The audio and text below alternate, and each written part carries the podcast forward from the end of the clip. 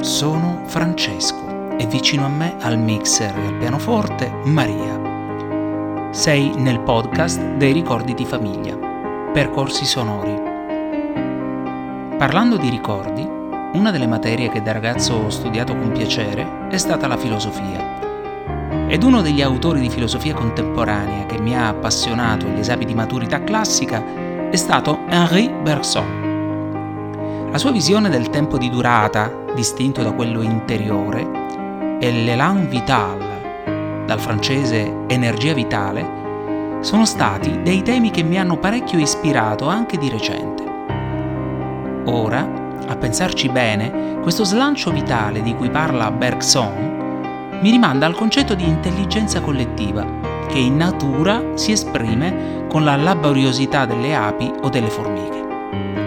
E gli esseri umani? Ci sono esempi che possono raccontarci un'esperienza simile, come nel caso della Richmond High School negli anni 90. Fatti realmente accaduti. Buon ascolto.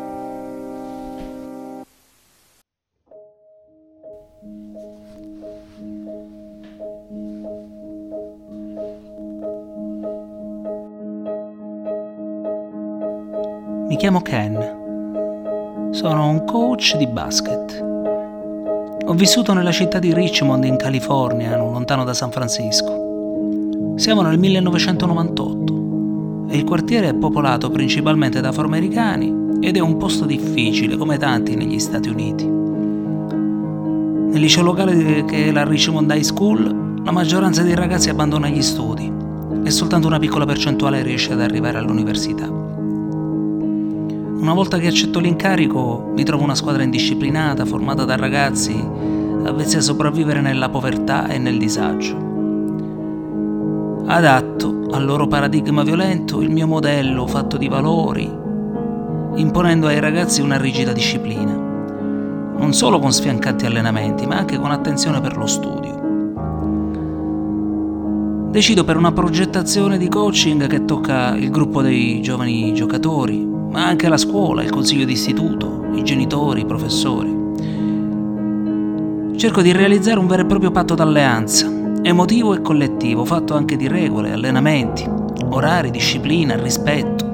Un patto d'alleanza con i professori, per avere i rendimenti sull'andamento degli studi, con l'impegno di farmi avere i rendiconti e le verifiche durante l'anno ma i report non arrivano come promesso, i genitori protestano per le regole e tre giocatori mi lasciano la squadra in segno di ribellione. Così per il primo anno arrivano i risultati sportivi, vinciamo il campionato e ci qualifichiamo per il campionato interstatale. Non arrivano invece i risultati nello studio e rivedo il mio piano d'azione. Indico un blocco delle partite e degli allenamenti fino al raggiungimento del recupero dei risultati degli atleti che hanno la media più bassa e poi sposto dalla palestra alla biblioteca gli orari destinati agli allenamenti per completare lo studio. Coinvolgo i professori a fare delle lezioni extra per recuperare i crediti scolastici. Poi metto i catenacci alla palestra, ma questo smuove l'intera città di Richmond, la stampa, i genitori, l'intera comunità, che protesta e vuole che la serata sia interrotta immediatamente per fare riprendere le partite. Dopo un'accesa riunione del consiglio d'istituto, la serrata viene interrotta e mi dimetto. Ma qui succede inaspettato un vero e proprio miracolo collettivo, un esempio di intelligenza emotiva collettiva di un piccolo gruppo di giovani atleti di basket che dà un esempio morale ad un'intera comunità. I giocatori decidono di non tornare a giocare e decidono di rispettare il contratto firmato in origine e alzare la media dei loro voti. Gli atleti si aiutano tra loro in biblioteca e i meritevoli supportano quelli in difficoltà. L'obiettivo scolastico diventa un obiettivo di squadra. Gli Oilers non vinsero il campionato di Stato, ma i miei ragazzi vinsero 5 borse di studio universitarie e 6 membri andarono al college.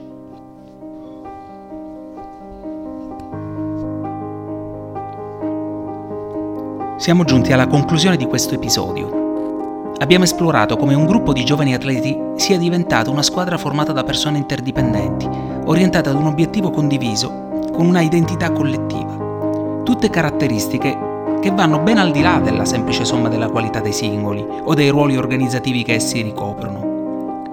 Un gruppo diventa una squadra nel momento in cui esprime se stesso attraverso la somma delle intelligenze dei singoli che diventa più della somma delle parti e forma un'intelligenza superiore collettiva.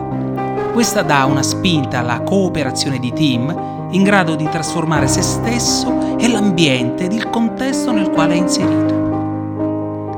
Percorsi Sonori ti saluta e ti augura buon proseguimento e buona vita. A presto!